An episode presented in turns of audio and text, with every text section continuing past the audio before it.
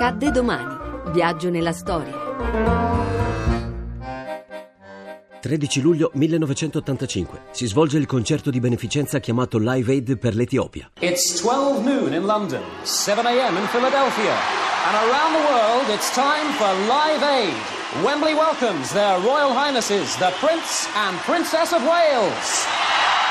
Londra, stadio di Wembley. Alle 12 in punto comincia il più grande concerto rock della storia per combattere la fame in Etiopia che dura 18 ore. Tutto il mondo coinvolto, con fusi orari diversi, collegato grazie alla televisione.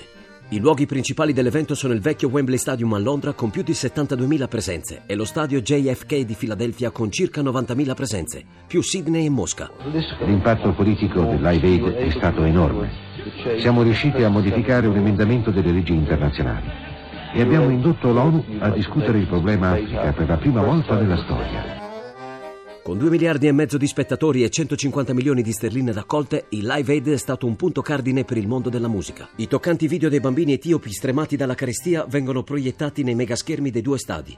Bob Geldof esorta instancabilmente i telespettatori a contribuire alla causa inviando una donazione. La singola donazione più significativa arriva dalla famiglia dei reali del Dubai, un milione di sterline. Tutti gli artisti si esibiscono gratuitamente per aiutare il paese africano, da Bob Dylan a Elton John, da David Bowie a Mick Jagger, dai Queen agli U2.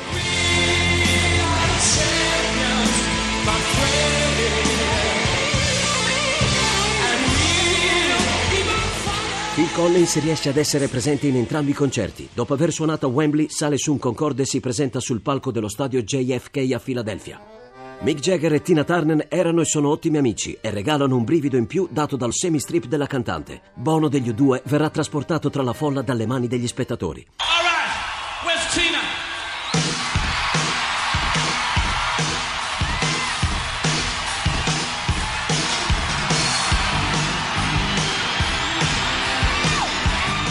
Si è levato un boato dalla folla quando Bowie ha eseguito una versione di Heroes dedicandolo a tutti i figli del mondo. Live Aid diventa la colonna sonora della solidarietà e dell'impegno civile.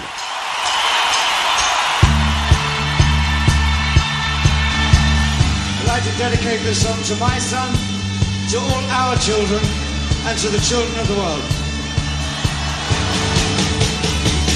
We're gonna be heroes